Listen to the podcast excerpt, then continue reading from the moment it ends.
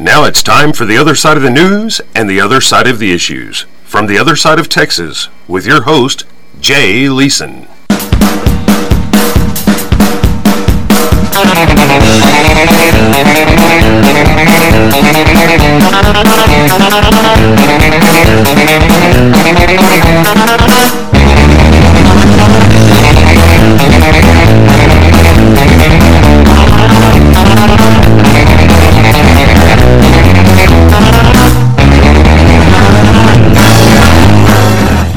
Well, welcome in. Welcome in. Glad you guys are with us here.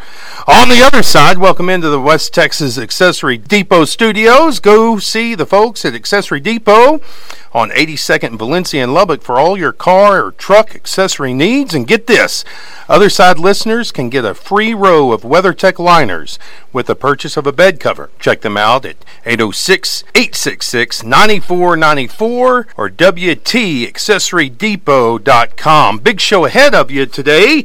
Ross Ramsey coming up in a little bit, as well as Chairman of House Agriculture, Mike Conaway. Going to join us here on the program. And then Catherine Boudreau of Politico. She's an ag reporter with Politico. A lot ahead for those of you on the other sides of Texas. But first, you know, I don't talk about social issues a whole lot. And and people get concerned that I don't talk about those things. But let me say, I have uh, I've worked in uh, college, and I'll get into this here in a second. But in college and in high school, I was very involved with the evangelical Christian groups, and and uh, went on in college and was a youth minister, and and then went to a uh, to a seminary, to Asbury Seminary, and that's a holiness Methodist seminary, and I've learned the ins and outs, and I understand the discussions. And, uh, but I do think, you know, I'm talking about Lauren Falkenberg, columnist with the Houston Chronicle here in a bit.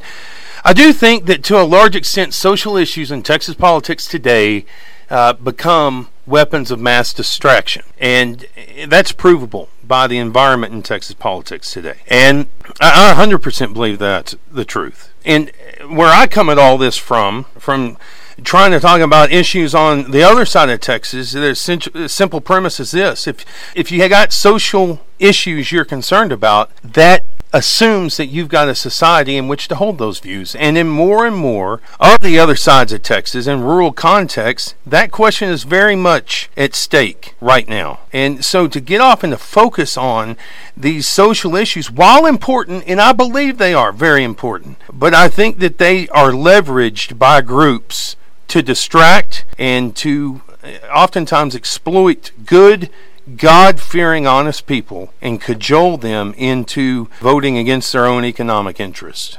So, I'm the most pro life guy around, and everybody knows it. I mean, you want to come at me on social media streets and say you're more pro life than me, I'll put your virtual teeth on a virtual internet curb and American History X stomp the back of your virtual head. Like, that's how hardcore pro life I am. You know, it, to prove it, you come to my house and see my house at 6 a.m. any day of the week. And what you'll see are three kiddos who were born 20 months apart from one another, by the way. Daughter, who's 10, and twin boys who are 8, and then a little surprise who's 4 years old. And speaking of pro life, you know, I struggled for a long time with the vasectomy issue. Uh, I should have given you a warning to turn down your radios if you got young ears listening. Three, two, one.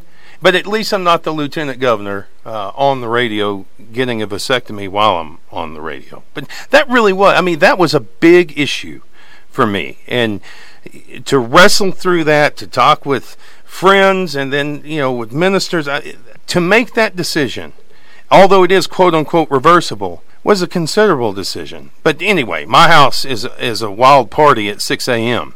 Uh, you know, in college, I had a bumper sticker and it said, I survived Roe v. Wade. And I drew cartoons for the, uni- at that time, it was called the University Daily at Texas Tech. I had a baby in the womb holding a Bush 2000 sign uh, with a baby with fret on its face holding a Bush 2000 sign. I, I drew a cartoon that caused this huge uproar of a Texas Tech maintenance guy urinating. His back was towards uh, the viewer, but urinating out in the big fountain at the front of campus, and the other maintenance guy leaning into the shot and saying he says it's his body, his choice. To just delineate there that there are social implications uh, to that which is often billed as quote unquote a personal decision. And the first social decision is the baby involved, and the second are the extension of others involved in it. Um, you know, in youth ministry, I used to take kids on, I'd take a couple hundred kids on mission trips. And one mission trip we did uh, a few times, a few summers, was to go to New Orleans. And we would work with a pro life group in New Orleans. And the requisite of uh, participation on that trip was that they come one night during the week before the trip, a week long trip, and we watch Silent Scream. I mean, in Silent Scream, if you've not seen it, is is a classic uh, pro-life. I guess made in the 70s. I, I, I, hadn't seen it of late, but when you watch, and whenever they and their families were there, you know that was the requirement. You had to come with a family member and watch Silent Scream. And whenever a kid who's got a BS barometer like nobody else, when they see that, whenever they or anyone else see an abortion, you cringe because it's not right. It's intrinsically, intuitionally, instinctively not right. Not by the natural law or the God's law. And I firmly believe that. And and I've seen that play out with uh, you know, I've had to minister to young women who've had abortions, and they are not all right. But and it's just not right. Now, in Texas politics today, there are groups who tap into this intuition and this instinct, and they exploit for their own political purposes, often well capitalized political purposes. I mean, think about it. If you were going to build the narwhal of political machines, what would you do? you would stack up your own economic and political interests and just make a stack. You know, imagine if we could tap into Texas education dollars. Uh, that would be a huge cash cow. We'll do it with false pretension and we'll call it by different names, vouchers, school choice, but we want those dollars. That's in our interest. And there are groups out there right now, and that's their aim. Uh, number two, uh, you would say, well, we need there to be tax caps and appraisal caps to help break local government for whatever purpose, and, and so on. And then you would flank your own economic political interests with a big tank, with a big pro life tank and anytime an elected leader did not do what you wanted them to do on your own political economic interests, whether that's vouchers or uh, tax caps, whatever the case might be, you would fire the pro life tank at them. And you would send and by fire the tank, I mean send thousands and thousands and thousands of dollars worth of uh, mailers into a district to mislead and tempt good, God fearing people. You know, Grandma Moses is sitting there and she gets a mailer that says so and so is for abortion because it's not that they voted against pro life issues, it's that they did not kowtow on the other issues. And so they weaponized the issue of abortion. And if you can hear disdain growing in my voice, it's because this is the grossest kind of politics. And I say that from a pro life position. These elected leaders defy you on other issues, and so you fire the abortion tank at them. And it's despicable. A guy has a 100% voting record by an organization's own scorecard for several sessions. And then they don't kowtow on the political and economic issues, and so they move the goalpost and they turn on them anyway, and that's exactly the case right now in Texas politics. And to name names, and it's not everyone involved in this organization, but it's certainly the leadership of this organization, and it's called Texas Right to Life. And whenever you get mailers you need to look at whether or not it came from Texas Right to Life because it has an association with Empower Texans. And whenever elected leaders don't kowtow to Empower Texans' economic and political interests, then they utilize the tank that is Texas Right to Life to blow them up. In case in point, and I'm looking at Texas Right to Life's uh, scorecards right now, and I see Representative Dan Flynn, and I see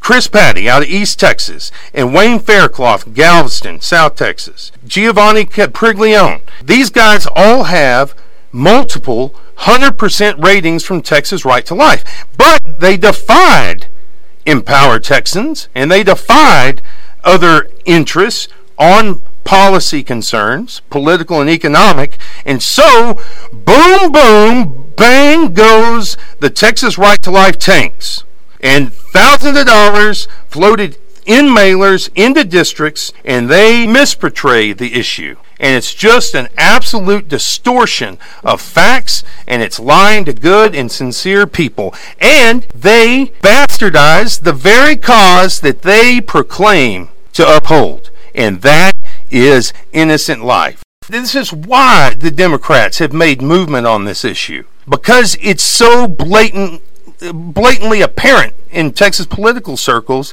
that these that well Texas Right to Life specifically is a front for these other groups. And whenever you don't kowtow to them, you get hit with those issues. There are good people like Texas Alliance for Life, and this is uh, Joe, Dr. Joe Pojman, uh, Wright, and they hit the places that can still be hit under federal law. And they do that, and they've been doing it for decades now. And, and not out of self interest. They are committed to this issue. And I, and I applaud Texans Alliance for Life in that. Now, back to the ministry thing. And this is this is the other side of the issue that I want to get into. Yeah, I've spent a lot of time with an organization in the Dominican Republic. It's called Jack, Jackie's House. And I'm sure you can Google it. You can see Jackie's House in the Dominican Republic. Sweet Jackie takes children in, most of them abandoned, often handicapped, always poor, and they are the children of Haitian prostitutes, by and large. And being involved with Jackie and being involved there has really challenged me to a full commitment to life, in all of life. And if we're going to throw Bible stuff around, a biblical integrity on the issue of life, before and after the womb. And I look at Texas right now. You know, well, let me back up. You know, Freakonomics. Uh, if you've ever read Freakonomics, you know the premise of the book comes from Steve Levitt, who's an economist at the University of Chicago.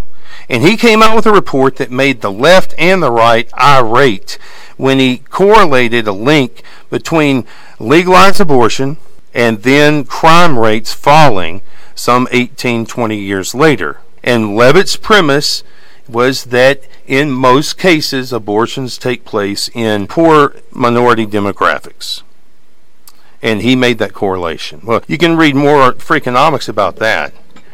But I just I look at this issue now and I, I think about Jackie's house and the way that this abortion issue is being exploited in Texas. And look, headline Federal judge says Texas still needs oversight to fix its broken foster care system.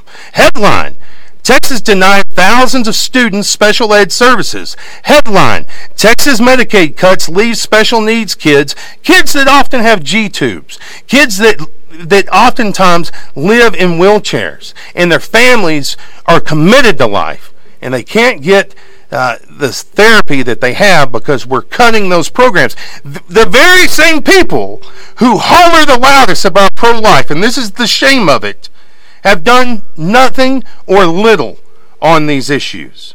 Now, I understand that there was a rush to try to fix things in the last legislature, but the fact of the matter is, those things don't happen overnight. And many of us are disingenuous whenever we say that we are for these things.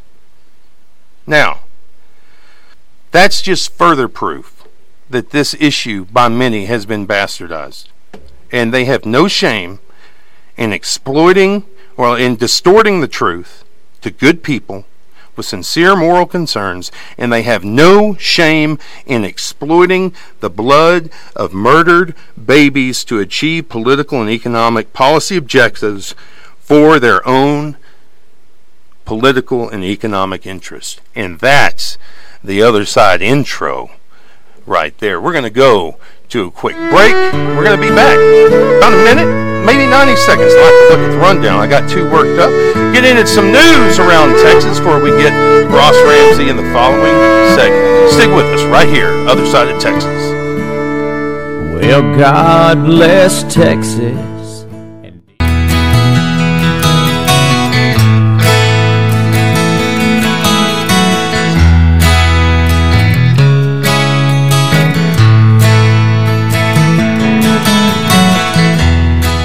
This segment is brought to you by Racer Car Wash, voted Lubbock's best wash for five years running. Stop in to one of five convenient locations across Hub City for the best wash around, guaranteed. Check them out, racerwash.com.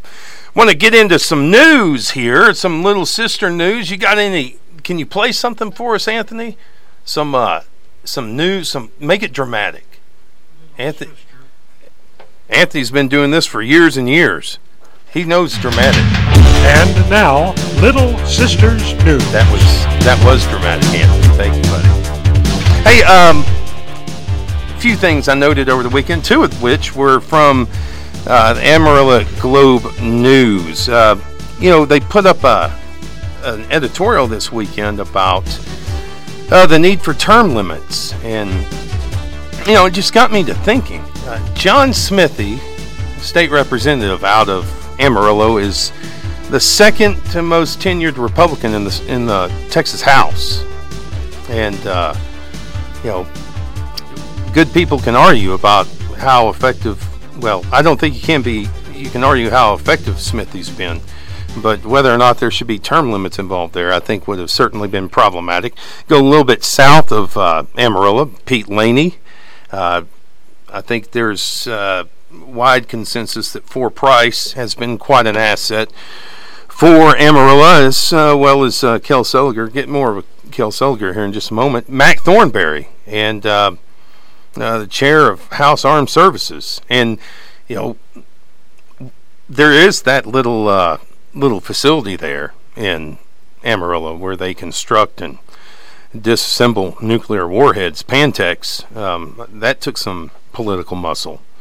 Um, but you know, look, this is this is what I say. The the problem, the challenge you get into with term limits, and this is not just in Amarillo, but everywhere, is you run the risk of bureaucrats running your government at whatever level, and uh, it, it's just a choice between the lesser two evils. I mean, do you want incumbents that are sitting on? You know, I'm broadcasting from Lubbock. Uh, everybody knew that Randy Neugebauer, Jodey Arrington's uh, predecessor, and uh, this 19th congressional district of Texas, he had so much money stacked up you couldn't do anything about it. And so there's the problem of incumbency whenever it gets lazy versus the problem of uh, bureaucrats running the show. Um, in the first session, uh, we'll just talk about Texas. Uh, you learn where the paper clips are and learn where the bathrooms are. And then and people show you that. Oftentimes staffers who've worked there for a long time and and teach you the ins and outs. And then in the second session maybe you figure out uh, where the replacement toilet paper is and so on and so forth. You know in the in in his first session uh, Dustin Burrows um, had a, a pretty rough go of it. And I was called by a statewide out well this Texas Monthly and an inquiry about whether or not uh, Burrows should be on the furniture list. You know, they come up with this list, and people are ineffective who might as well be furniture. And and I, you know, at the time, I thought that was a bit unfair. I mean, I don't know that you would go that way with a first termer, and and they didn't. And I thought that that was fair, unless you're a first termer named John Frullo. Uh, out of Lubbock, and uh, you pass 25 bills or whatever in your first session. But the point is, is that bureaucrats can wind up running the show. You know, Thad Cochran is the sen- senior senator. This is what nobody on the Hill wants to talk about on live air. But Thad Cochran is the senior senator from uh, Mississippi. And he is also the chair of, of Senate Appropriations, like a very powerful position. But Thad Cochran is nowhere to be found. And it's because he's in diminishing health. And I, I, don't wish any ill upon him, but it helps illuminate the case that whenever you're dealing with disaster bills and you're dealing with massive issues, government shutdowns, and the appropriations chair is uh, indisposed at the moment, then bureaucrats and staffers and chiefs of staff wind up running the show, and that's what term limits can. That's just the other side of, of that particular issue. Next up, same thing, Amarillo Globe News. Um, this editorial, this, and I don't know what to make of this, and I've talked with several people today that don't know what to make of it. There was an editorial this weekend by Dave Henry, in the title was Is There a Conspiracy in West Texas? And the conspiracy being that uh, that uh, Victor Leal, uh, Amarillo restaurateur, tier or whatever you say it, is just running in that race to siphon votes from Kel Seliger to get Seliger into a runoff with Mike Canon because that's the weirdest shaped district in state politics. Amarillo down the New Mexico line to Midland.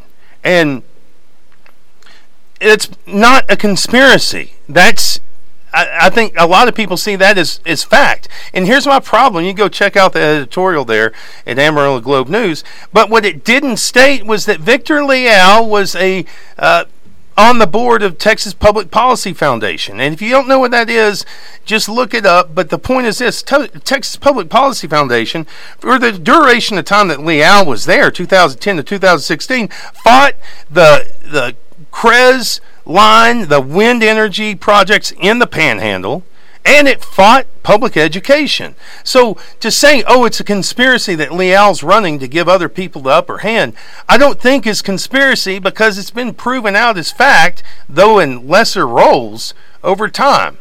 I mean, come on, you're going to call that conspiracy? Like, oh, I mean, that's what has happened. And I think that, you know, I, I don't even know how to even go on with that. But I do know that that my friend Leonard T. Jenkins is on the line. Leonard, are you there?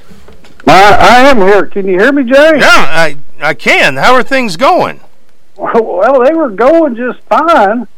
I'm driving down the road, pulling my 1997 Jayco J flat, and then I start hearing you just uh, getting all lathered up and preaching and hollering. Next thing I know, you're inviting me to your house at six o'clock in the morning and talking about vasectomies and and uh, it made me nervous. I mean, the hair on my neck started standing up with all your preaching, and got sweaty and got those beads of Presbyterian on my forehead.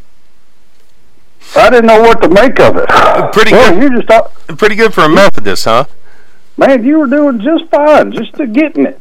Hey, it so was real nice. I know that you've got some interest here. We're going to have uh, Chairman House Ag Mike Conaway on here in a little while, but. Uh, you've got you a know, real interest in cotton getting back into Title One, back into the price loss coverage program. I sure do, and I, am grateful for uh, Ag Chairman Mike Conaway and uh, Jodey Arrington getting that safety net for cotton uh, last week you know, in technical terms, that means that cotton producers are now eligible for the price loss coverage program, and that is a great deal. But for me, as a designated stripper, you know, where I go in uh, every once in a while when the guys call me and they need help, and they, I get up to bat. This is a big win Wait, for me. Well, well, a designated cotton stripper, right? Oh, yeah, that's what I meant. Oh, okay. yeah, I, I, people you know, mis- the, mishear that. The money's real good in stripping, Jay. it just is, and so I, I'm excited about it. But talking about that safety net that uh, that Conaway got through, uh-huh. it reminded me of the safety net of your vasectomy. and uh, I mean, seriously, why would you share that with all of uh, Texas? Do you think I give a rat's behind about your vasectomy? No, but am I better for it now? Probably so. Probably so, like, Leonard. I, I feel like I feel like you and I have just logged a lot of miles together because I I've heard your deep dark secrets of Hey, oh your private area. That's what we try to do here on the other side. Just forge relationships. I have another question for you. What's that, Leonard? Earlier in your broadcast, Uh, you started talking about uh, the bastardization, about bastardizing. Uh-huh. And um, that was, that's a fancy word you use. Now, if I go up, I know sometimes I take my clothes to the dry cleaners and I Uh-huh. can get the, the hour long uh, martinizing. If I ask for the hour long bastardizing, what will come? Of, what will become of my clothes then? Nothing that I can say on live air, Leonard. Huh? I understand. well, Hey, when you get when you can tell me what what that means, I would love to know about it. 'Cause Okay. if they can All put right. that if they can put that on my clothes, I would love it. Uh, look, uh, you called in uh, in the middle of the news. My last news story here was that, uh, according to the Athletic.com, Big 12 title chances uh, as of today: Texas Tech 80 percent, Kansas 34, uh, OU 1 percent. Um, if if we wind up winning the Big 12 and going on, maybe win the national championship, what all could, would we name after Chris Beard, Leonard T. Jenkins? Well, I think we could definitely. Uh, I think we could definitely rename Thirty Fourth Street. No, Beard Street. I mean, third. 34th just comes to mind. I mean, uh, Okay. uh, it'd be fun to have a uh, make that Chris Beard Boulevard. oh, Um, you know, and uh, I'm sure there are a lot of struggling restaurants that would love to take his name over, and I might even uh, I might even name my dog that. okay. You know, Beard I mean, he doesn't, he, he doesn't mind me much anyway. But if I start calling him Chris Beard, he might get his guns up on me. All right. Well, fair enough. Hey, uh, Leonard T. Thank you for listening, buddy. Hey, it's always a pleasure to talk to you, Jay. Um, and and try and settle down a little bit. All Maybe right. listening to some Dan Fogelberg or something to relax you a little bit. Um, but it's always a pleasure. All right. And uh, I'll talk to you soon. All right. And be careful, designated stripping, bud. I will. Peace in the Middle East, my friend. With that, we're going to go to a break.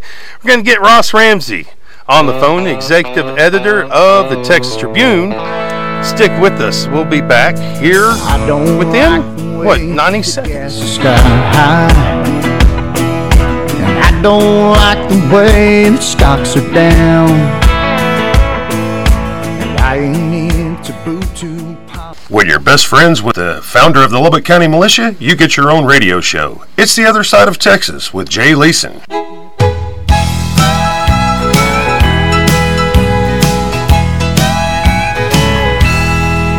took a double take out on the interstate when I saw her making eyes at me.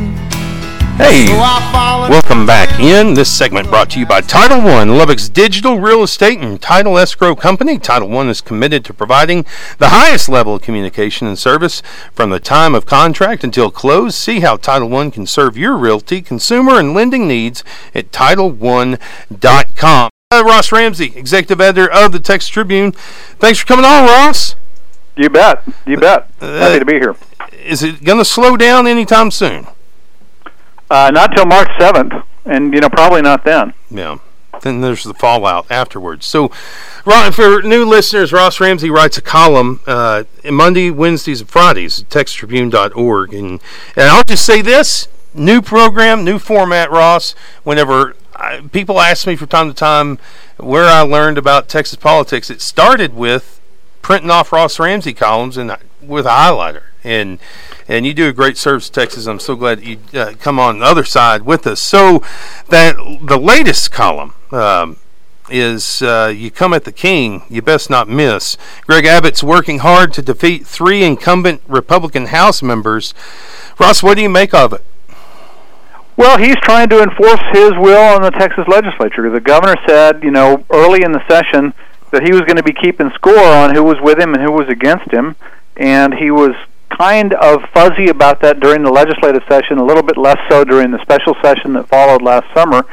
And he is now coming after three legislators from around Texas who are in his party but not in his good graces. And uh, he's spending some money against them and hoping to knock them off and replace them with Republicans that like his programs better than they do.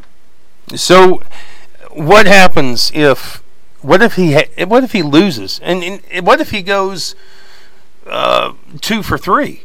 What if he loses one of those? You know, the problem with this is they come back, and you know, if I if I'm if I think you're on my side and I'm back, then we'll try to work together. You know, even if we differ once in a while. If I know you worked against me and tried to knock me off, I don't any longer have any reason, you know, all other things being equal, to take your side of a fight. And you know, Greg Abbott's taking a little bit of a risk here. It's it's a break of precedent. Most governors don't do this. Most lieutenant governors don't do this, and both Greg Abbott and Dan Patrick have decided to get involved in races involving incumbents in their own side, and you know we'll see how it plays out. But if those guys come back, they're going to be problems for the leadership. Hey, I liken it a little bit to Jonathan Stickland is elected out of Hurst, Euless, Bedford, and um, you know former Speaker, or I say uh, former outgoing Speaker of the House. Joe Straus, uh, House leadership, and then groups that are affiliated with them tried to go at Stickland and I lost, I think, by 15 points or so.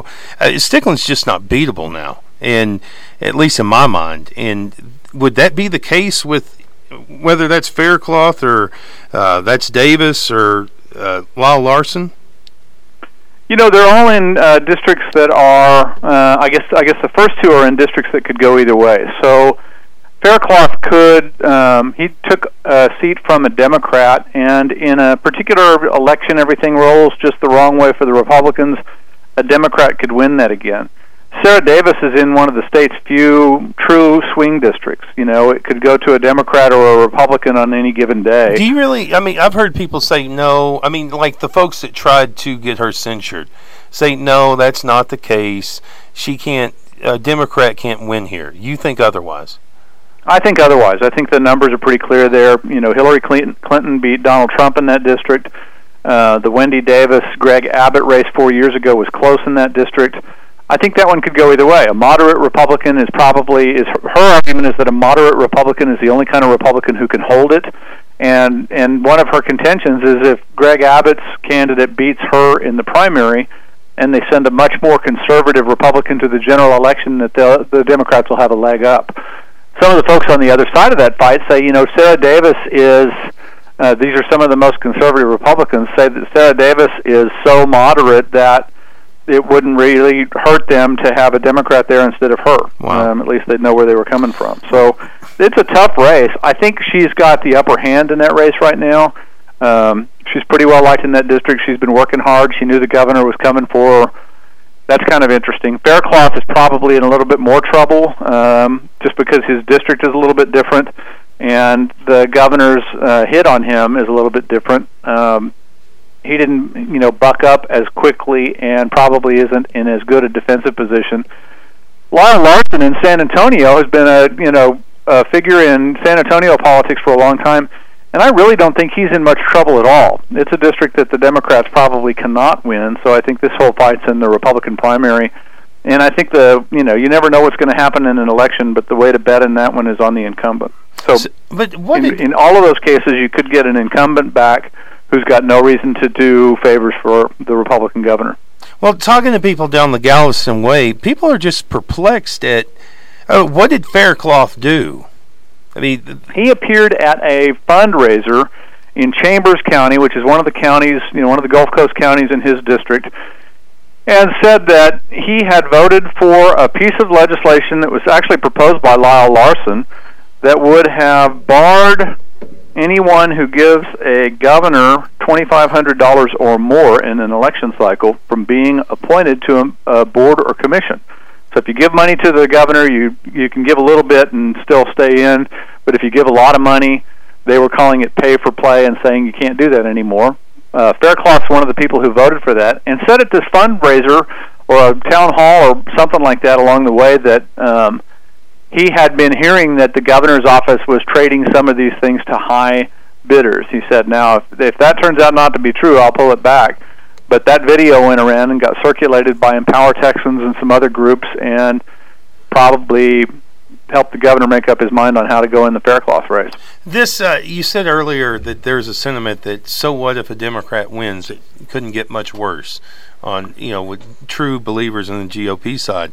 Um, this sounds a little bit like the end of the Democratic reign in Texas, does it not? That hey, so what? It has. It has a difference. The Republicans, at the time the Democrats came apart in Texas, when they finally came apart in Texas, the Republicans were in a position to catch it, and were in a position to take advantage of the acrimony on the Democratic side. So you had conservative Democrats and liberal Democrats fighting with each other. And a lot of the people who were conservative Democrats at some point threw up their arms and said, I'm going to start voting with the Republicans. You know, the Reagan Democrats were one group of those. There were some Democrats who voted for Bill Clements when he ran for uh, the governor's office. And the Republicans, you know, um, just 14 years after, um, or I guess 16 years after Clements finally through the Democratic hold on statewide offices, the Republicans started a sweep that they haven't lost since. Nobody, no Democrat has won a statewide office since 1994. So the the difference here is the Democrats in Texas aren't particularly in a position to um, accommodate moderate Republicans right now. They're having kind of a purity fight of their own, and you know some of the Democrats don't want moderates in their party. So No, just by the- virtue of just a rabbit trail here, but I was I was just just perplexed that Andrew White comes out of the gates, a candidate for governor, Mark White's son. Uh, I'm not informing you of that, Ross, by the way, to to listeners. but he comes out of the gates and immediately gets blown up by by Wendy Davis's pink shoes. Like he's pro-life. He has no place in this party. And what does that say to people that are becoming more and more disenchanted with Republican politics in this state? Well, you know, it tells you that some of the Democrats are intractable on the pro-choice, pro-life issue, on abortion rights, and you know that's that's one of the issues. In the same way that um, some Republicans are intractable on gun rights issues. You know, there are a couple of things that are just dears to the people who are in the two parties, and you know they'll accept a concession here and there, but not on some of their bedrock issues until you get a little bit more accommodating to people who agree with you 70 or 80 percent of the time, it's hard to build a bigger party. Hmm.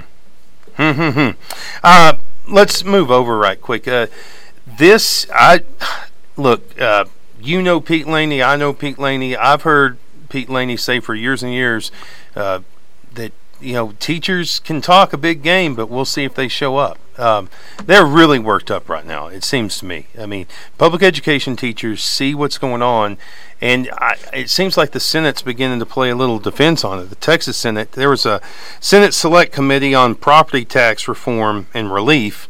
They kind of go on these road shows, and they were in Houston on the first of uh, February, and a new a new talking point came out. Uh, Charles Perry. Uh, sitting on that committee said that the real contribution of the from the state in the public education is closer to 50% when you uh, allow for local debt to be involved in the equation. Is that accurate, or is the Senate really reeling under a lot of public pressure right now?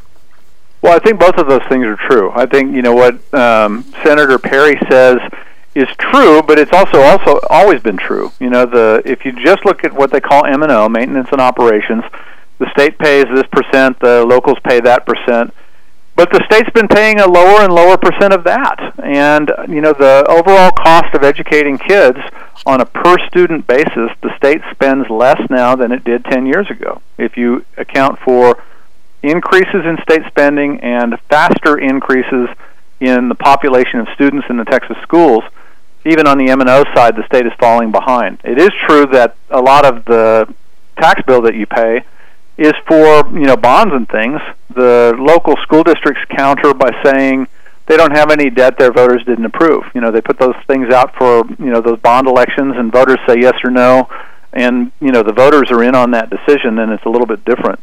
What the schools in the state are arguing about right now, kind of loudly, and I think this is going to carry into the next legislative session, is whether the state's paying its fair share of the cost of public education and whether that system is correctly balanced right now. And the locals say that it's not. The state's uh, top state officials, um, the governor, the lieutenant governor, a lot of those senators, and a lot of House members are hearing from voters and taxpayers who are angry about rising property taxes, and they're promising to do something about it. The school districts and the cities and counties want the state to admit its complicity in that and help lower those taxes by um, picking up its share. Uh, so, tell me what your read is on. I'm not asking you to make predictions, but what's your read based upon your observation of uh, public education advocates and teachers and employees being involved in these primaries? Do you think they'll have a higher turnout than normal? You know, I think that whenever you base your plans for an election outcome on something happening that hasn't been happening before, you're on pretty thin ice. Hmm. And I think the people that are counting on the difference being a bunch of teachers voting who've never voted before, you know, they could turn out to be right, but it would be really unusual. Usually the case is that the turnout is about what the turnout is, and, you know, people get upset, but they often don't get upset enough to get off the couch. It, it depends on a particular specific level of people looking up in a given race and saying, I have a choice between a candidate I like in this race and a candidate I don't like. And when it gets specific like that, sometimes that draws people out. But if you have just kind of a general feeling about, you know, I'm mad at those guys, that's not really uh, usually a turnout driver. So uh, Ross Ramsey, you follow him at Ross Ramsey on Twitter. What are you working on? What what can we expect next at TexasTribune.org? Uh, you know, we're looking at we're watching these primaries. The voting, early voting, starts a week from tomorrow, Wow. so it's right upon us. And I think you're going to be seeing a lot more advertising and a lot more, um, a lot higher pitch in these elections. Uh, the election itself is on March 6th. On March 7th, we'll have the first, you know, look at you know what happened and and how this year is going to go. One of the things that's interesting about Texas is we're the earliest primary in the country this year, and in a year when everybody nationally in politics or watching politics is trying to figure out what Trump's midterm elections are going to look like is going to be looking at Texas and trying to see if there's an early sign of what happens in the states that are later on down the calendar. Hmm. He is Ross Ramsey. Thank you, Ross. Your day. Yeah, happy to be on. Thanks for having me. Appreciate you, buddy. Hey, I want to let you know. Let me give you a little, little inside scoop here. Back in August, I was driving home alone from the station, and uh, taking in Lubbock. If you're familiar with Lubbock, you come on 84, and then that turns into Avenue Q, and it was a monsoon. I think it was the last time it rained, maybe. And out of nowhere, someone ran a stop sign and nailed me. And uh, I don't know if you've ever been T-boned. I was T-boned in a 2002 F250 Power Stroke. Uh, but it jars you, and as, uh, as soon as your mind comes to its right terms, you have some immediate thoughts. The first is, uh, "I'm I'm okay. Goodness, I'm glad I'm okay. I can't believe it." The second is, "Call 911."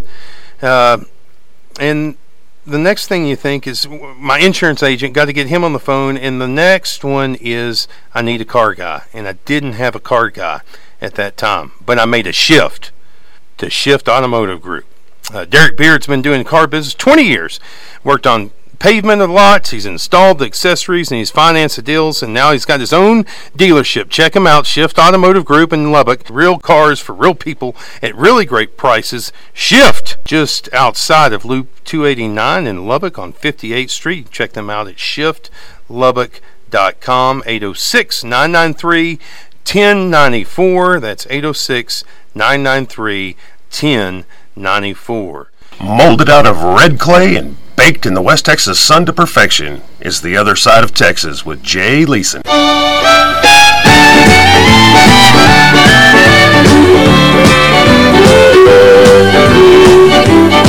Adios, goodbye, amigos. I am leaving you today. Welcome back in to the West Texas Accessory Depot studios. Go see the folks at Accessory Depot on 82nd Valencia and Lubbock for all your car and truck accessory needs. And get this other side listeners can get a free row of WeatherTech liners with the purchase of a bed cover. Check them out. They dressed me up. They can dress you up too. 806 866 9494. WTAccessoryDepot.com. In the early 2000s, U.S. cotton became embroiled in a dispute with Brazil at the World Trade Organization. The eventual result was that cotton was excluded from the 2014 Farm Bill, making it the only U.S. agricultural commodity to not have a safety net.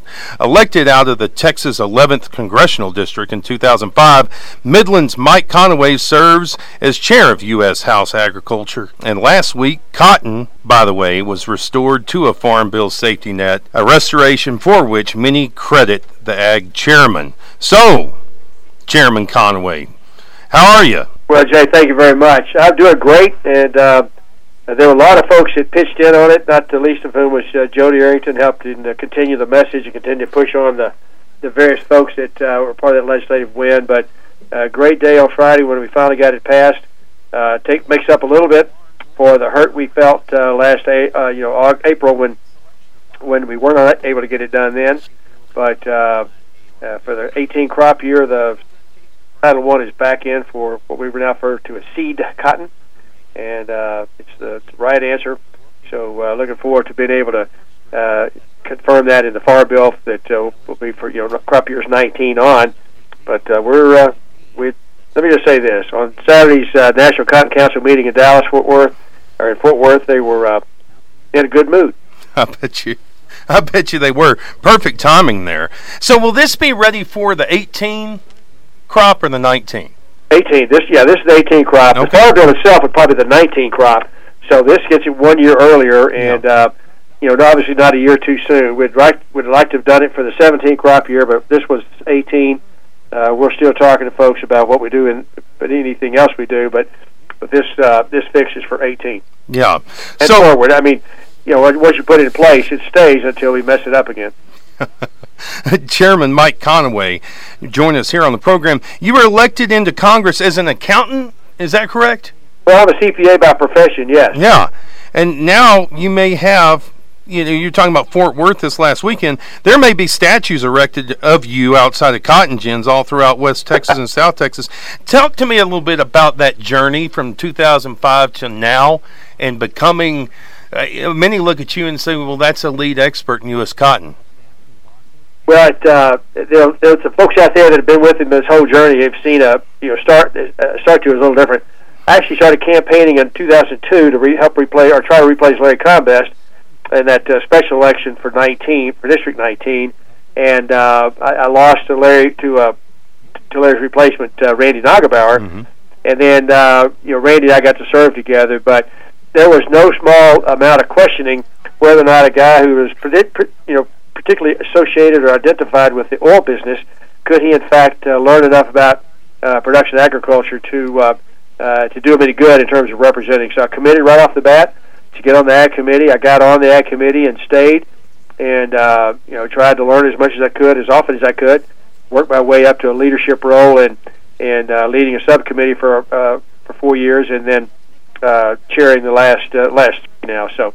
Uh, been a you know there's some folks out there that when I became chairman of House Ag it was a bit of a surprise to them. I hope pleasant surprise, but nevertheless a bit of a surprise based on uh, the the anxiety they all felt when uh, when I won the, the election in 2004 and, and sworn in in 05 with as little you know production agriculture background as I uh, as I had. Yeah, so tell me a little bit more about.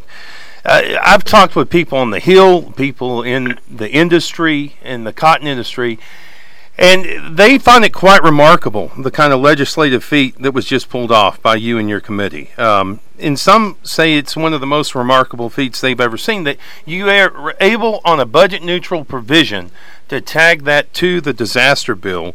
Um, when was this first put into motion, Mr. Chairman? Well, we've been trying to figure out a, a, uh, a way to get cotton fixed. The stacks program, pretty much right from the get go, didn't work. Folks didn't take it up, and it didn't uh, didn't provide the kind of uh, uh, safety net that all of us thought it would uh, when it was uh, put in place. Uh, it really kind of got screwed up right at the last minute when when uh, Stabenow and the, and the Senate uh, messed with it. But uh, last April, when we were trying to do the omnibus, uh, we had tried to get. Uh, we thought all along that Secretary of- Ag had the authority to redesignate cottonseed as an other oilseed, which would have put the product back under Title One. Uh, secretary Vilsack, uh, his lawyer said no. When we got the new secretary, as, as much as Sonny wanted to do it, his lawyer said no, he didn't have the authority. And so, in that April time frame last year, we were trying to, to, to designate uh, cottonseed as an other oilseed, and thereby getting it under Title One. Uh, Debbie Stabenow and Frank Leahy wanted a big uh, dairy fix at the same time. They were effective in linking them together, even though there was no link that we weren't using dairy money to do the cotton fix. And uh, because they asked for so much money in dairy, the uh, both they they were successful in getting both provisions jettisoned from the bill. Subsequent to that, uh, my Brainiac team of Bart uh, of uh, Matt Schertz and Bart Fischer uh, came up with this idea of seed cotton. In other words, a blend of the value of cotton seed as well as the value of lint uh, to put them together, and, and as a combined uh, value, put that under Title One. And so mm-hmm. we started moving that uh, uh, legislation. I got it developed, and then we put it into the disaster bill that the House passed. We were looking for a vehicle of any any sort to get it to the to the floor, and. Uh, uh, and we also had a, uh, uh, as it turns out, a much more modest dairy fix in the disaster bill. So that's kind of where it, it was idling around. And then uh, I got John Cornyn involved. I convinced him how important it was. He he did yeoman's work on on holding this in the Senate, not just not just from the concept standpoint and knew what the language. He knew what was going on and, and really did us a great job of uh, of working that Senate. And then my team worked in the backside of all the various uh, committees uh, staffers, uh, you know, making sure that we got it done through the Senate. As it turns out, the Senate dairy program was a lot richer than the one that was proposed last uh, uh, uh, April. Uh, but I was able to, to to say, all right, you guys fix the dairy, and as long as I can get the seed cotton uh, proposal, then uh, we'll move forward, and that's that's what happened. Wow. So, how many hate emails have you received from Brazil? I none so far. None But, you know that the problem with the Brazil case is that was a 2002 policy. They were mad about the 2002 Farm Bill. Well, we did 08 and did 14. So what they were mad about is is uh, you know approaching 15 years old and no longer the law of the land. Hadn't been the law of the land since 08. So anyway, it, I, I don't think this uh, runs afoul of that uh, I think they've got bigger fish to fry other places, and, and, hopefully they'll leave cotton alone this time. So let me be clear: you don't anticipate any sort of backlash from Brazil. I don't. Now that's not to say that they don't. They get a they get a vote in this issue, but I don't think what we've done, uh, you know, is, is so uh, terrible that they would uh, they'd re, you know re- resurrect that issue because yeah. we've done away with direct payments and all kinds of things since uh, uh, since '02 that uh, they'd have to come up with a new case. It, with their case that they they brought, you know, uh, as a result of the '02 law, excuse me, doesn't exist anymore. Okay. Well, that's a good clarifier uh, because you know my understanding, and we don't have to get in the weeds of this, but whenever folks hear me bring up Brazil, uh, the essential problem was that Brazil went and said, based upon you know policy that we no longer have in place today, but at the time that it violated World Trade Organization agreements, and that if we were going to skirt on cotton, then they were going to start skirting on Silicon Valley's products, on pharmaceuticals, on Hollywood and movies, and uh, that's how cotton was shown the door in the first place. Is that an accurate assessment? Um, I know the cotton got uh, you got hammered, but. Uh, the threats of retaliation are always out there. You can talk to your sorghum guys and know that they've mm-hmm. been uh, the Chinese have come after them as a result of our trying to enforce on uh, aluminum and steel. Uh, they're starting. We don't have the all the paperwork yet, so we don't know exactly what they've done to sorghum. But our sorghum guys are in the crosshairs, just like cotton was in the crosshairs when uh, Turkey came after cotton as a result of our steel dumping case on that. So anytime you try to enforce your own trade laws, uh, the other side gets to retaliate and in this instance, while we're not enforcing against anything, we're we're doing something that we believe is in the best interest of cotton. And if uh, you know Brazil disagrees with us, they disagree with us. We'll have to we'll have to fight it out. The good thing about President Trump is uh, he looks like he's going to defend on both sides. He'll defend uh, you know our policies implementation or you know our protect our policies, but also insist on compliance with our trading partners on these deals. And so I, that that uh, that that should stand us in good stead. Okay. Well, Chairman Mike Conaway, uh, Chairman of House Agriculture, joining us if you're just tuning in. This interview is being aired from Lubbock, Texas. Uh, and within a hundred mile radius of Lubbock, the cotton industry has some four billion dollar annual economic impact. Uh, but even with that, Chairman, a lot of folks don't understand whenever we talk about WTO and budget neutral provisions and uh, even Title I and safety nets and price loss coverage program. Uh, I think to a lot of people, cotton income uh, in this part of the world is kind of like Wi-Fi. We don't know how it got here, but we just expect it to work. Tell us exactly what kind of losses we mitigated. You know, three or four off the top of your head that were mitigated with cotton being brought back into Title One last week. Title One is an income support program that only is only available to folks who make a certain make less than a certain amount of money, and there's there's there's there's limits on the amount that can be paid out uh, under the title under the deal. But it will basically serve as a part of the uh, safety net. Crop insurance insures against risks of Mother Nature and those kind of things.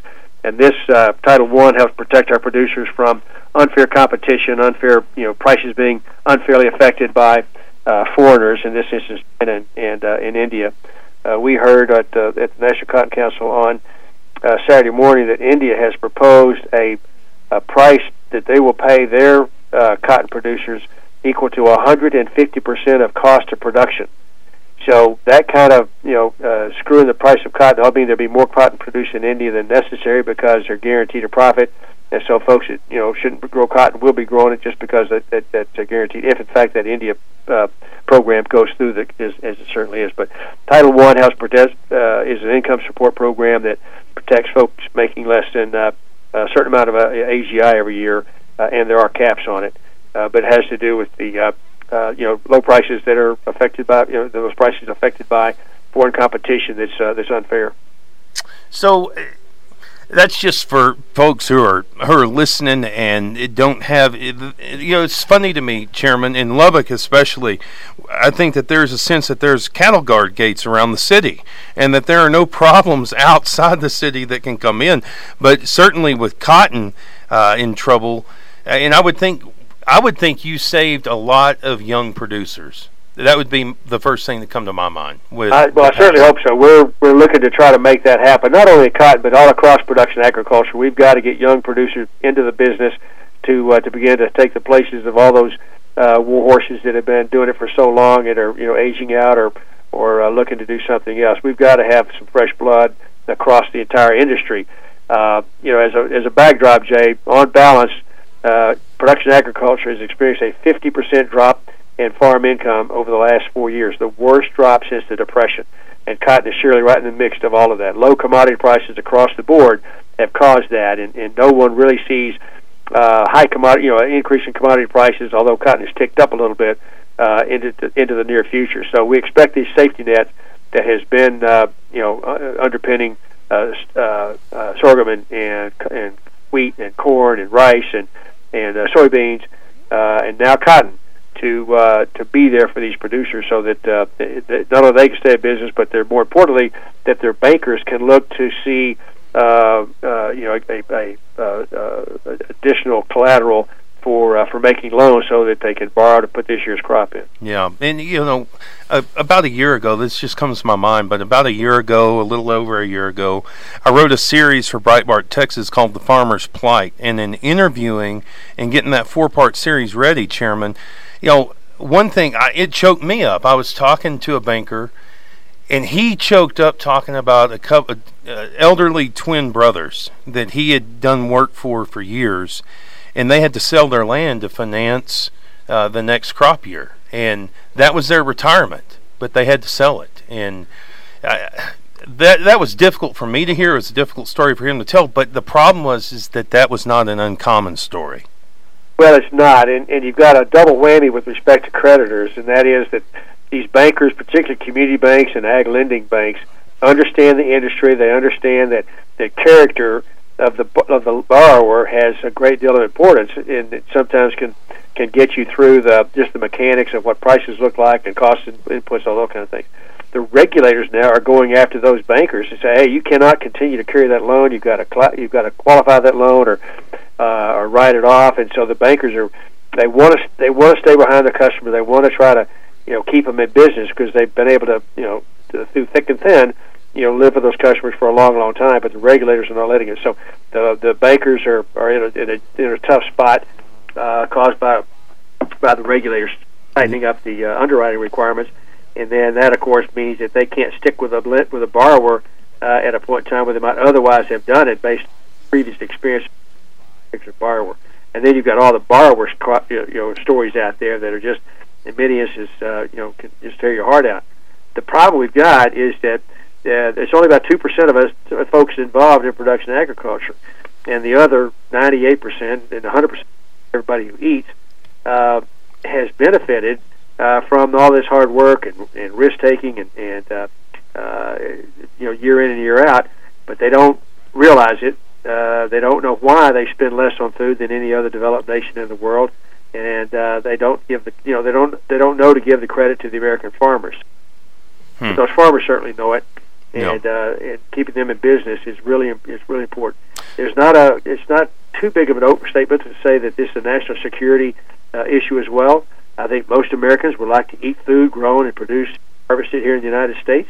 Uh, not that I'm against uh, you know fruits and vegetables coming from other places, but I want that that base uh, production to come out of the United States and and uh, a country that can feed itself, uh, is what George Bush safer than one that can't feed itself. And so, keeping a strong production agriculture, a strong economy and production important, and that then drives continued existence in rural America. You know, every every every conversation you have with respect to rural America, there are challenges across the board. How do you keep young people to come home? How do you prosper these small communities when the the number of people working in production continues to shrink? But clearly, without strong financing and or you know strong uh, economy uh, in production agriculture, then rural America will atrophy even worse than it is uh, it already has. So it uh, it goes hand in glove, and keeping these farmers in business is really important to uh, to all of us, several levels. Uh, Chairman Mike Conaway, I have three more questions for you here, Chairman, and it just builds on the atrophy discussion in rural America. Uh, first, production agriculture certainly has its adversaries abroad uh, U.S. production agriculture, that is. But it also has adversaries at home. Uh, I know I followed Heritage Foundation, uh, essentially flipped out uh, whenever it was discovered that cotton was in the disaster that came out of the House, the disaster bill. Has this move that you've executed, does it just embolden Farm Bill critics? I think anything you do to, to, to for the uninformed or the, the anti-farm uh, safety net group is uh, is going to draw fire. Uh, we expect it every time we go to the floor with something, so that's not unusual. Let me give you a statistic that'll kind of set you back on your heels. We broke the economic uh, food chain into five groups, percent groups. Top 20% of Americans spend more on food than the bottom 20% makes in disposable income. So as I'm looking at the farm bills, I'm looking at the safety net. Yes, I'm trying to keep uh, producers in business to bring young producers in, all those kind of good things. But at the end of the day, I'm looking at that that uh, paycheck to paycheck family out there, and I'm saying they benefit from the policies that we have in place, right, wrong, or different. You can love them or you can hate them, but they're delivering the most delivering the most affordable food supply to any developed nation in the world. And that mom out there who's struggling to keep her family together, paycheck to paycheck, got a little more help this coming week when the when the uh, tax uh, withholding rates kick in. I don't want to make her job any more difficult by arbitrarily, capriciously raising the cost of food, which would happen if we flush all these American farmers out of business because we didn't have the right safety net in place. So that's when I'm looking at changes to the, to the farm bill. Is what does this do to the cost of food? How does this impact that? And if it raises the cost of food and that family doesn't get any more food or any better food or any safer food, then for goodness sakes, why would we do that to ourselves when the current system is working at a relatively modest uh, price from the federal taxpayer to make this happen. Uh, tell me, you mentioned Congressman Arrington just a minute ago, uh, Chairman. Uh, in his work in this, in his efforts, um, I want to. I, for the first time, you know, I just started paying. I, I, I, cover state politics a lot, and I've just gotten involved in in covering the Hill, and it is. Uh, it, it was more than impressive. Look, people can disagree with uh, Senator John Cornyn's priorities, but they cannot disagree. There can be no disagreement about how effective he is uh, on what he prioritizes. And his work in the background, not just on the cotton provision and to whatever extent he was involved with the dairy provision, uh, but within the disaster bill as a whole and then the spending bill as a whole. Talk a little bit about John Cornyn and uh, the work that he's done. Well, John Cornyn is the number two guy in the Senate. Uh, that allowed that you know from that position, which he earned, by the way, by the work that he's done before he got there then that gives him immense influence across uh, all of these subject matters. And so, you know, he serves on uh, on a couple of committees, but uh, he's got influence across the spectrum. As you see, he's not on the Ag Committee, but he had influence influence with his colleagues in that regard. And uh, you just can't overstate the importance he's had for the state of Texas. Uh, there's no way to really do it, but it'd be if he could to look at what the disaster bill looked at it before John stepped in and started working on behalf of Texas versus what it wound up we're dramatically better off than we would, would have been under the previous versions. And you can lay that at at uh, his feet. He's just done a great job. And like I said earlier, with respect to this cotton deal, he he understood what it was. He wasn't just giving lip service and saying, "Hey, you know, get, take care of Conaway, get him off my back."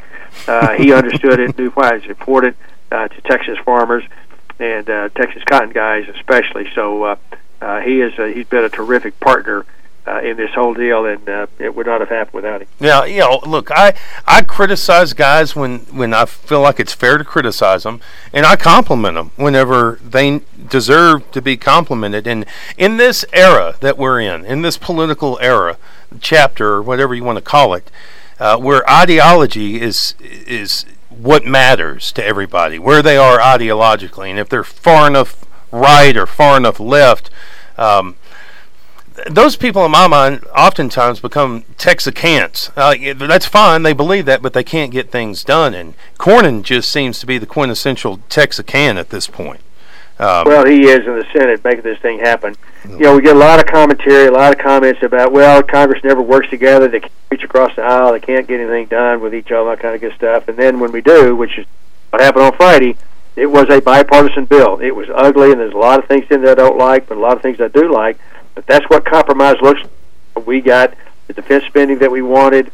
We got a, a little bump on uh, on uh, domestic spending. I got the cotton's in, the dairy's in.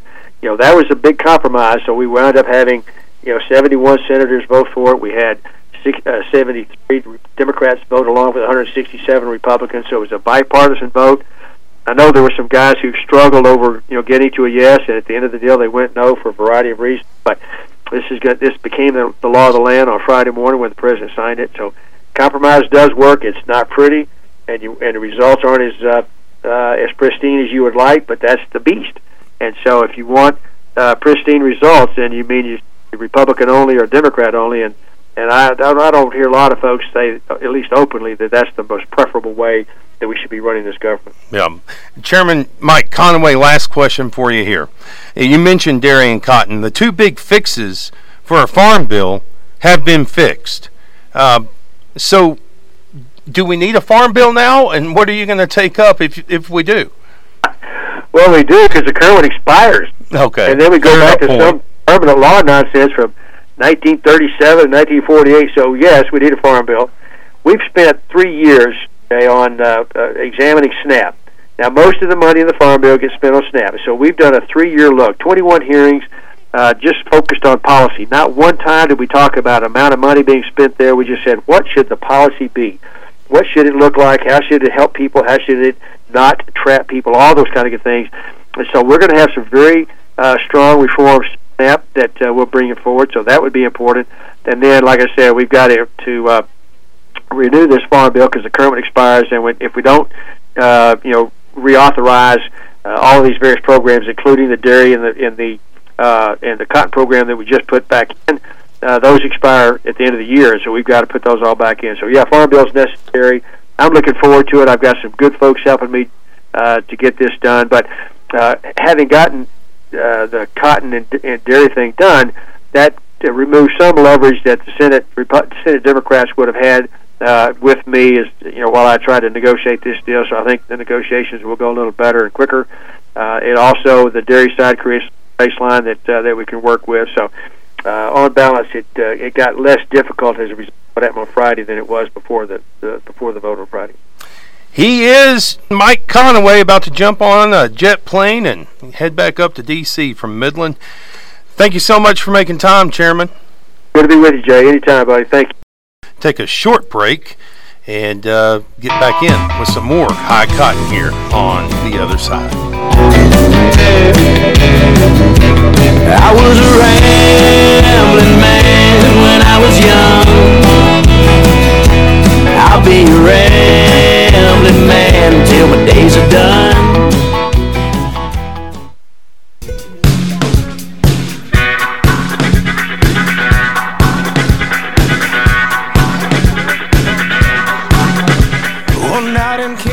Hey, welcome back in. This segment's brought to you by Lubbock File Room, providing safe and secure document storage and shredding services to Lubbock and the surrounding area since 1992. For a free and hassle free estimate, call them today 806 744 7666. 806 744 7666. She is with Politico Ag, and her name is Catherine Boudreau, calling us from, well, you're calling us from the swamp, right, Catherine? That's right, Washington, D.C. Hey, so this is your first time on the show. We appreciate you making time to come on, Catherine. Thank you so much for having me. Pretty busy week last week uh, with all the political drama with the spending bill and everything leading into it. Um, take us back to let's go back in this process because it's no small thing here. I mean, we just had uh, Chairman of House Ag Mike Conaway on. Um, it's no small thing that cotton has been brought back into Title One uh, all of a sudden. And uh, talk to us about how that went from the House to the Senate and why the holdup on the disaster bill altogether. Yeah, sure. So uh, the fact that this uh, getting cotton back into Title One was included in the two-year budget and disaster agreement that Congress passed on Friday was the culmination of a years-long lobbying campaign by um, the cotton industry, and uh, they've been trying for, I would say, at least two years to slip a similar provision into some sort of spending bill, uh, but it has been difficult to accomplish, especially because the dairy industry had been also asking lawmakers to help them and uh, fix one of their programs called the Margin Protection Program, uh, which is similar to an insurance program, but uh, they wanted additional help as well. So there was, uh, I, I guess, back in April, there was an attempt to make cottonseed eligible for Title One, and uh, it was included in a spending bill that went over to the Senate, and it was ultimately blocked. And that was because Senator Stabenow, who's the ranking member of the Agriculture Committee, and Senator Patrick Leahy, who's the ranking member of the Appropriations Committee, were like, hey, if we're going to help cotton, we definitely have to help dairy. Uh, but they couldn't come up with an offset. They couldn't come up with a way to pay for what would have been about eight hundred billion dollars, or sorry, eight hundred million dollars, um, to fix the margin protection program. So it kind of fell through, and that was an extremely bitter fallout between all of these lawmakers because Chairman Conaway was uh, pretty sure that the provisions for cotton would make it through, and when they couldn't reach a final deal on dairy in the Senate, he was pretty upset um, and had some pretty biting words for Senator Stabenow and Senator Le- Leahy accused them of playing politics. Uh, but anyways, fast forward to July, and there was, I think, a little bit of time for lawmakers to say, hey, maybe we should try to do this again. Both these industries really need some help. So they had a meeting, actually, and it was a meeting arranged by Senator Thad Cochran from Mississippi. He's the chairman of the Appropriations Committee, and he uh, obviously is representing cotton farmers as well. And so he and Leahy, they have a history of working together, and they're like, we need to address both of these industries and not have some of this political back and forth delay this any longer. So they ha- gathered a meeting, and they gathered the meeting with House Agriculture Chairman Conaway, Senator Stabenow, uh, the National Cotton Council, National Milk Producers Federation, um, and they finally agreed that hey, if we're gonna if we're gonna do this, let's let's get on the same page about helping both industries, and that way we don't find ourselves where we just were in April. Um, so then, I mean, come December, uh, Chairman Conaway was able to get a provision into the disaster bill that would help cotton and the rank his his partner on the House Agriculture Committee, Collin Peterson from Minnesota, he also uh, came up with a provision to raise a, a $20 million cap on the livestock insurance program, um, which was a win for dairy producers because I think that will open the door for USDA to create some more policies for some larger dairy operations. And then um, that kind of stagnated this this provision in a, a House disaster bill in December. I think it was about 80 billion, 81 billion dollars that they were going to send in disaster money to states like Texas and uh, uh, California and Florida who were hit by wildfires and hurricanes. Um, so it kind of stalled in December. But you know, Chairman Conaway uh, over the last month or so was lobbying.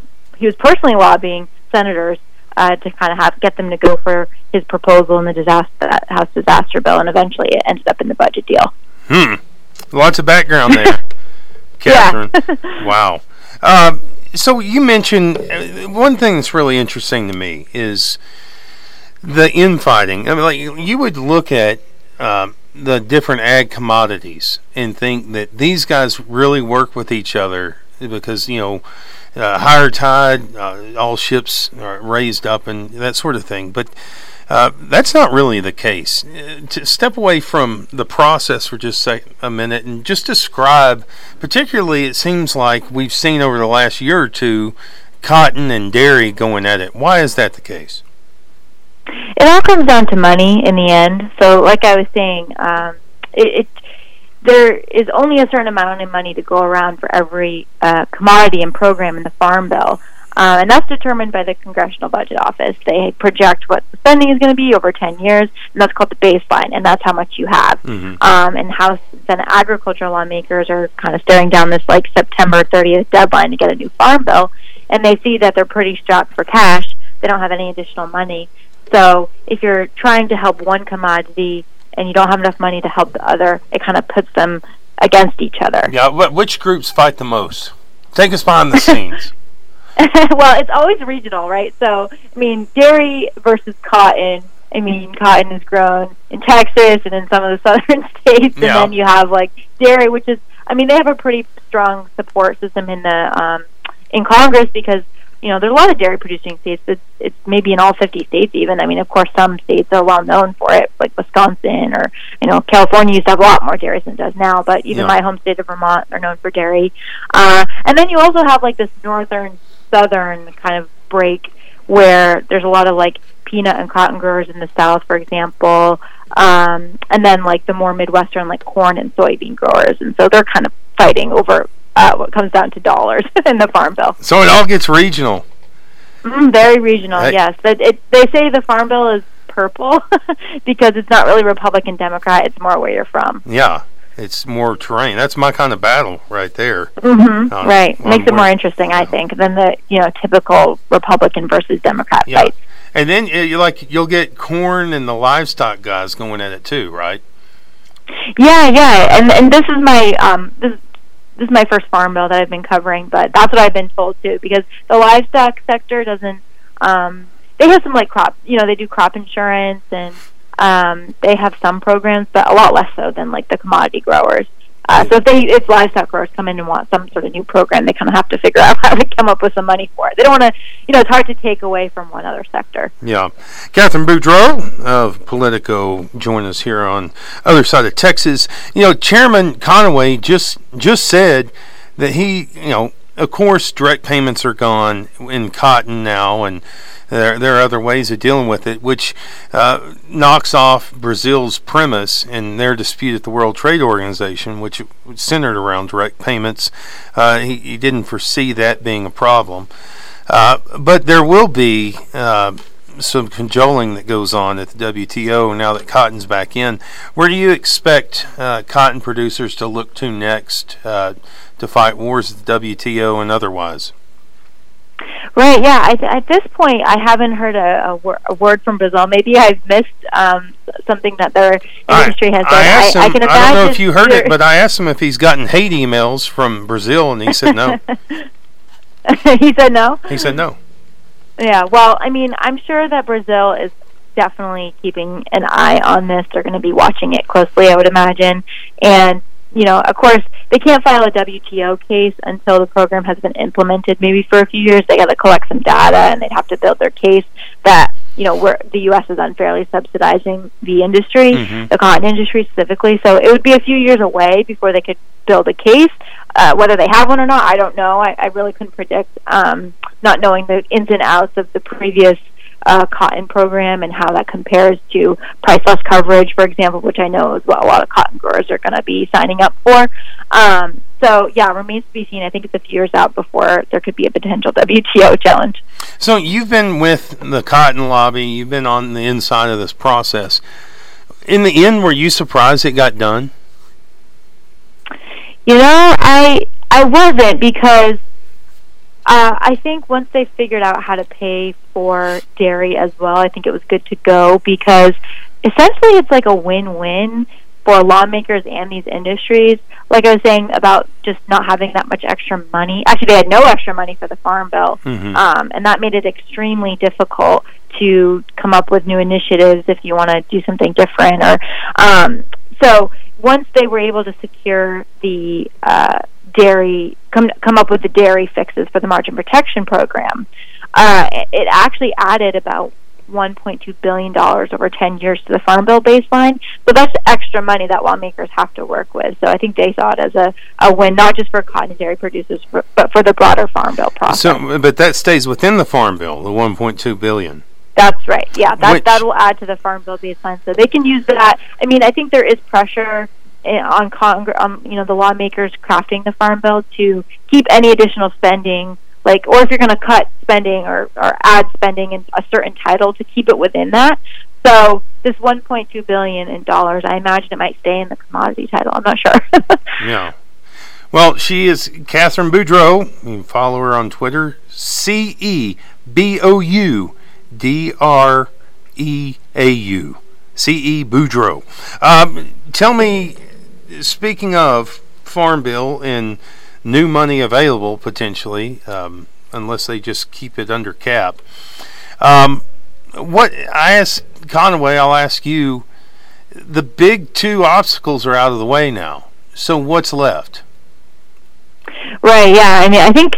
I mean, maybe. I think people are speculating too. Like, does this take pressure off of lawmakers to actually pass the bill this year, or will they just extend it? I mean, there is, you know, Senator um, Stabenow, who is the ranking member of the Senate Agriculture Committee. She could potentially be thinking, oh, like, what if the Senate flips? I, I would be in control of the committee, you know, after the election. So maybe I'd want to hold out. But I, I don't know. I, all, all industry groups and lawmakers are saying no, like, we still want to get a bill done by September 30th of this year. Um, and you know, there there are a few other issues. You know, cotton and dairy sucks a lot of the air out of the farm bill conversation, but Sure. there are other programs that lawmakers want to fix uh, or change. Um, and also, there's like 39 programs that don't even have a spending baseline beyond this fiscal year.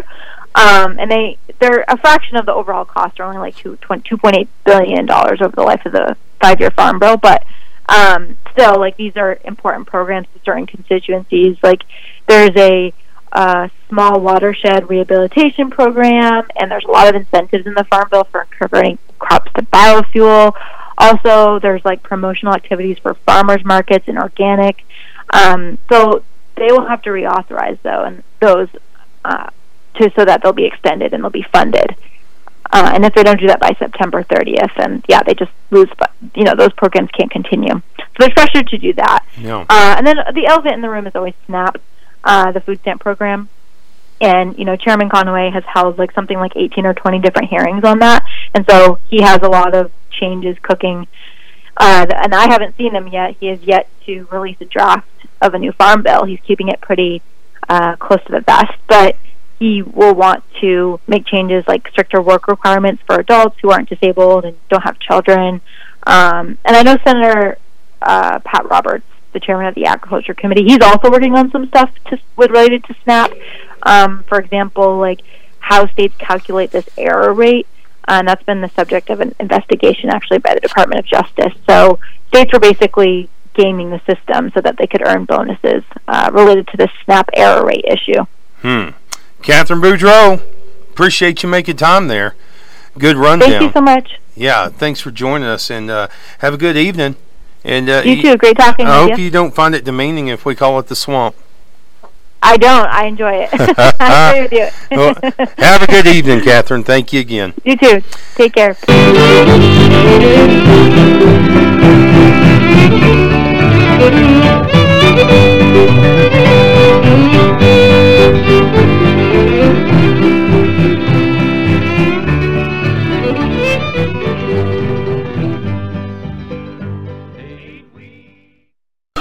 Out of red clay and baked in the West Texas sun to perfection is the other side of Texas with Jay Leeson.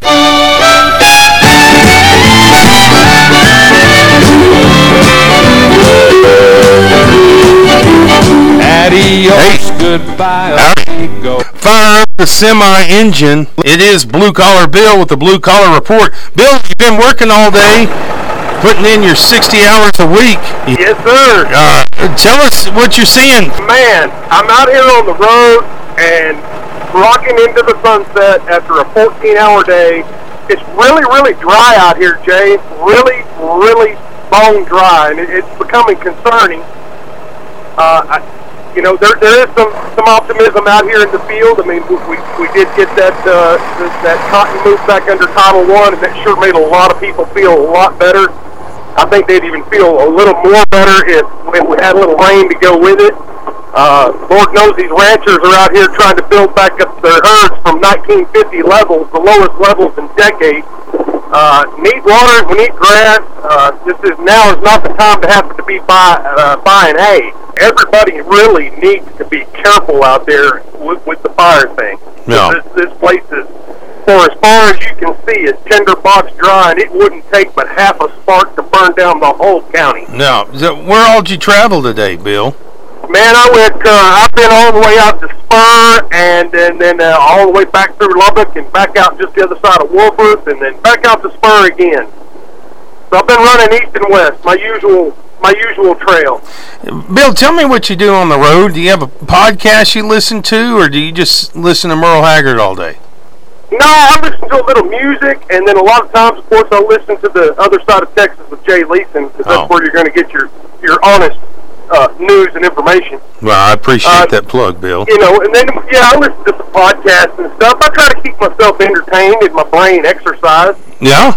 All right. Besides, if I just stay distracted, it it it it it it, it, uh, it keeps me from getting all irate about our political situation and stuff.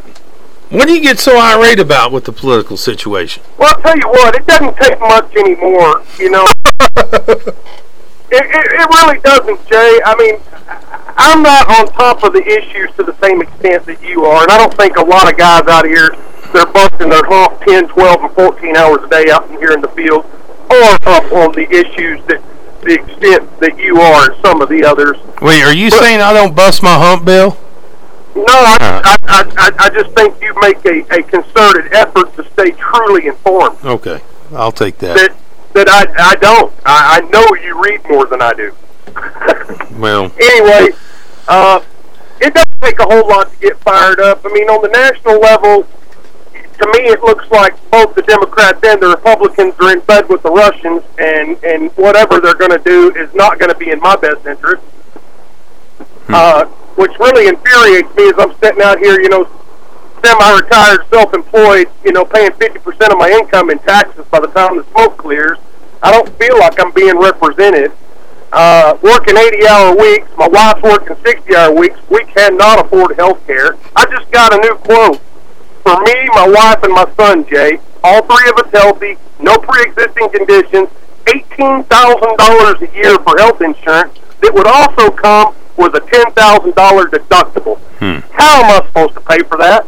Unbelievable. It's just, it, it's crazy out here. But yeah, I, I like to listen to music and keep keep my podcast turned on, so I don't think too much about that. And, and, and normally I'm able to do it until we get into election season, at which point both the Republicans and Democrats try to pull the good old boy card, and this is where I get real bent out of shape. And I hope they're listening because I know I'm not the only one. Well, they jump up. They jump out. They jump out of their Land Rovers and Lexuses and walk onto this commercial set, They put on their brand new boots, their brand new jeans, their brand new LL Bean shirt, and their Carhartt jacket, hold a brand new pair of gloves, and tell me how they understand my position and what it's like to be me and a hard-working Texan. Oh, you're talking about political commercials. Yeah, exactly. Yeah. Every time. Every time. Randy, they all do it. You know what? I believe what you guys have to say when the gloves you're holding in that commercial got some dirt on the palm and there's a stain on that Carhartt jacket and some wear around the edges of them boots. So, blue collar Bill, if you have a run for something, the tools on the wall are going to be used. That's correct. That's correct. All right. Uh, and that's the way it should be. It's it's disingenuous. It I, is. I, I get the feeling these guys are not representing me, and then they they try to dress like me and come at me through my TV and get me to buy back in. Well, why should I? What am I getting for my money? That's a good word in political season. Blue collar Bill's political takes. Oh no, blue collar Bill's political commercial takes. There. Well, yeah. keep on trucking there, Bill. Well, hear that horn? You hear that? Hey, Oh, uh, yeah, uh, yeah, yeah. Bill, thanks for taking some steam off on air with us. Yeah, yeah, man. That's just, you know that's just my two cents, and it, it may not make a hill of beans, but I sure wish these guys would be genuine, authentic, and you know now that we've got our, our, our corporate tax situation and our farm situation squared away, let's start trying to take care of the working man that makes this whole thing run. Good word, Bill. Thanks for chiming in, bud. Thanks, sir. There he is, revving up, driving away. Blue collar Bill, other side of Texas. We close out today. I want to in, uh, invite you to go to our website uh, and subscribe to that site. You follow us on Twitter at Other Side Texas, and you can follow us along on Facebook as well. Like our stuff, share it. I uh, really appreciate the calls I've gotten, the texts. I know that uh, that first podcast went up, and I got a lot of feedback on that. Uh, podcasts are always recordings of the program, and uh, you can get those there since we do run weekly at this point. And with that, I just want to express my gratitude that you would spend the evening with us. I'm uh, going to jump off air now and go run and watch a little girl play basketball. So, to borrow a line from the great Bob Bullock, only death will end my love affair with the other side of Texas. We'll see you next time and see you online on Twitter, Facebook, and there at othersideoftexas.com.